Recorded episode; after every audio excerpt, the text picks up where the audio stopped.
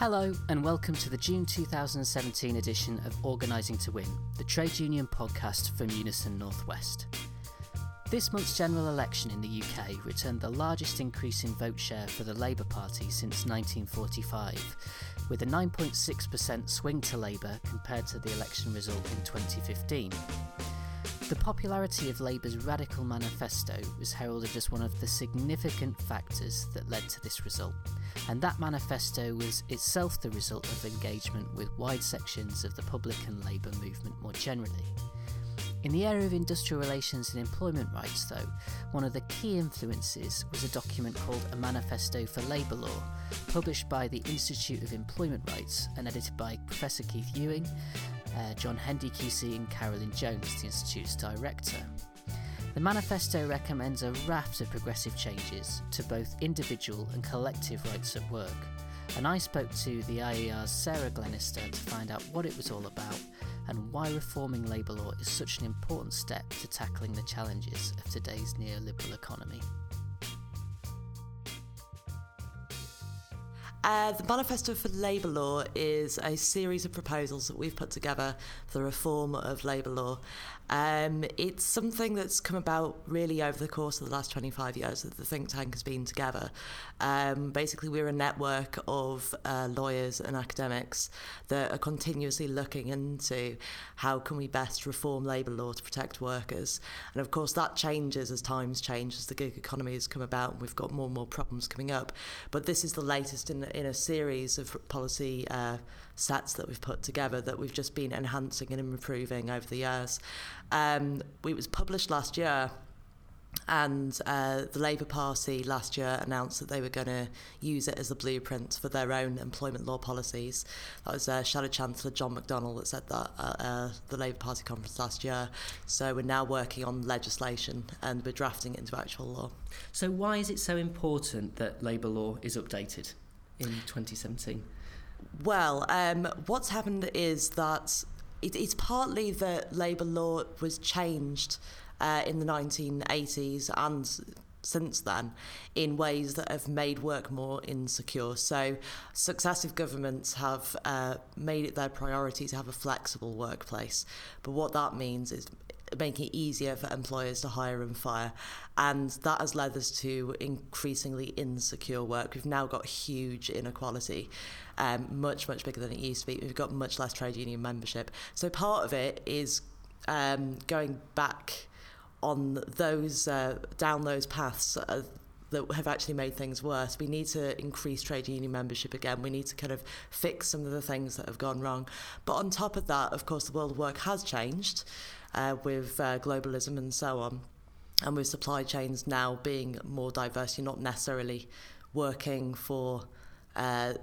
But the site that you're on is not necessarily your employer's site. You might be an agency worker, for example. So things have become more fragmented. And this is the Manifesto for Labour Law is one big overarching way for us to ensure that everybody remains protected, even though the ways that are working are changing.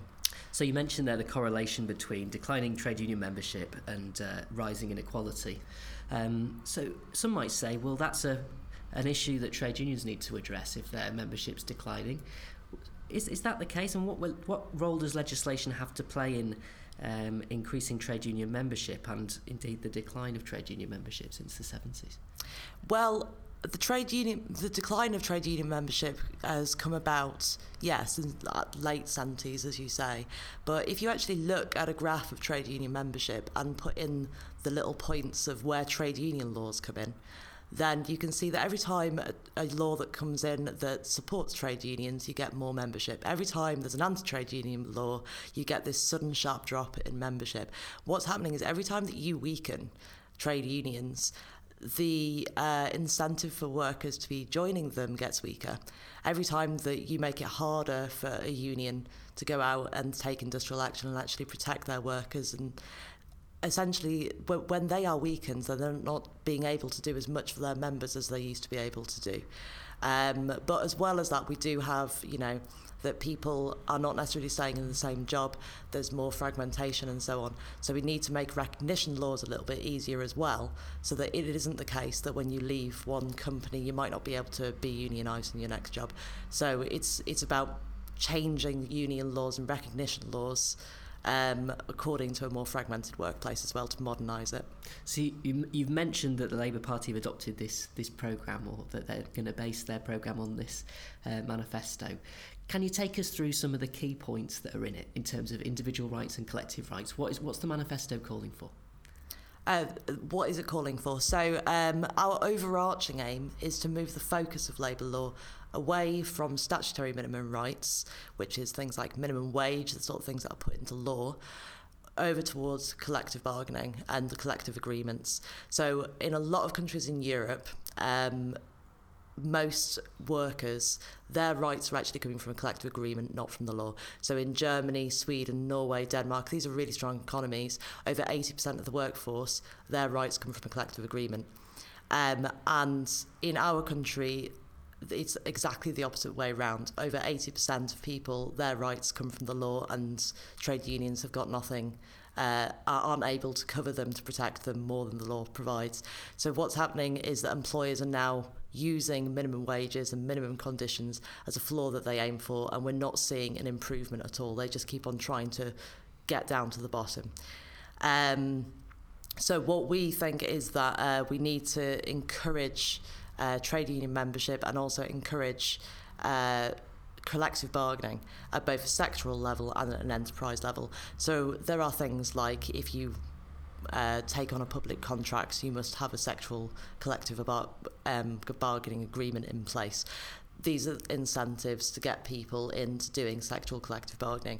So you want to reframe the law so that we keep on putting incentives in there for employers and trade unions to be negotiating with each other at both a sectoral level and an enterprise level. But apart from that, I mean, in lower down ways, we also want to increase statutory rights so that anybody who does fall outside of a collective agreement is still protected.